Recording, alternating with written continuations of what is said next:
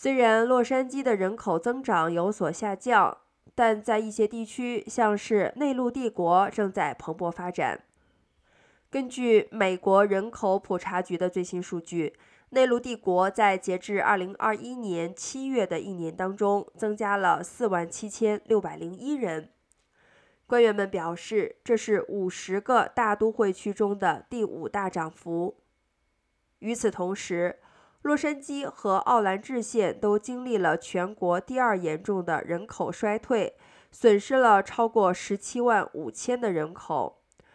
而内陆帝国的人口已经激增至近五百万居民，这也使它成为美国第十二大人口最多的都会区。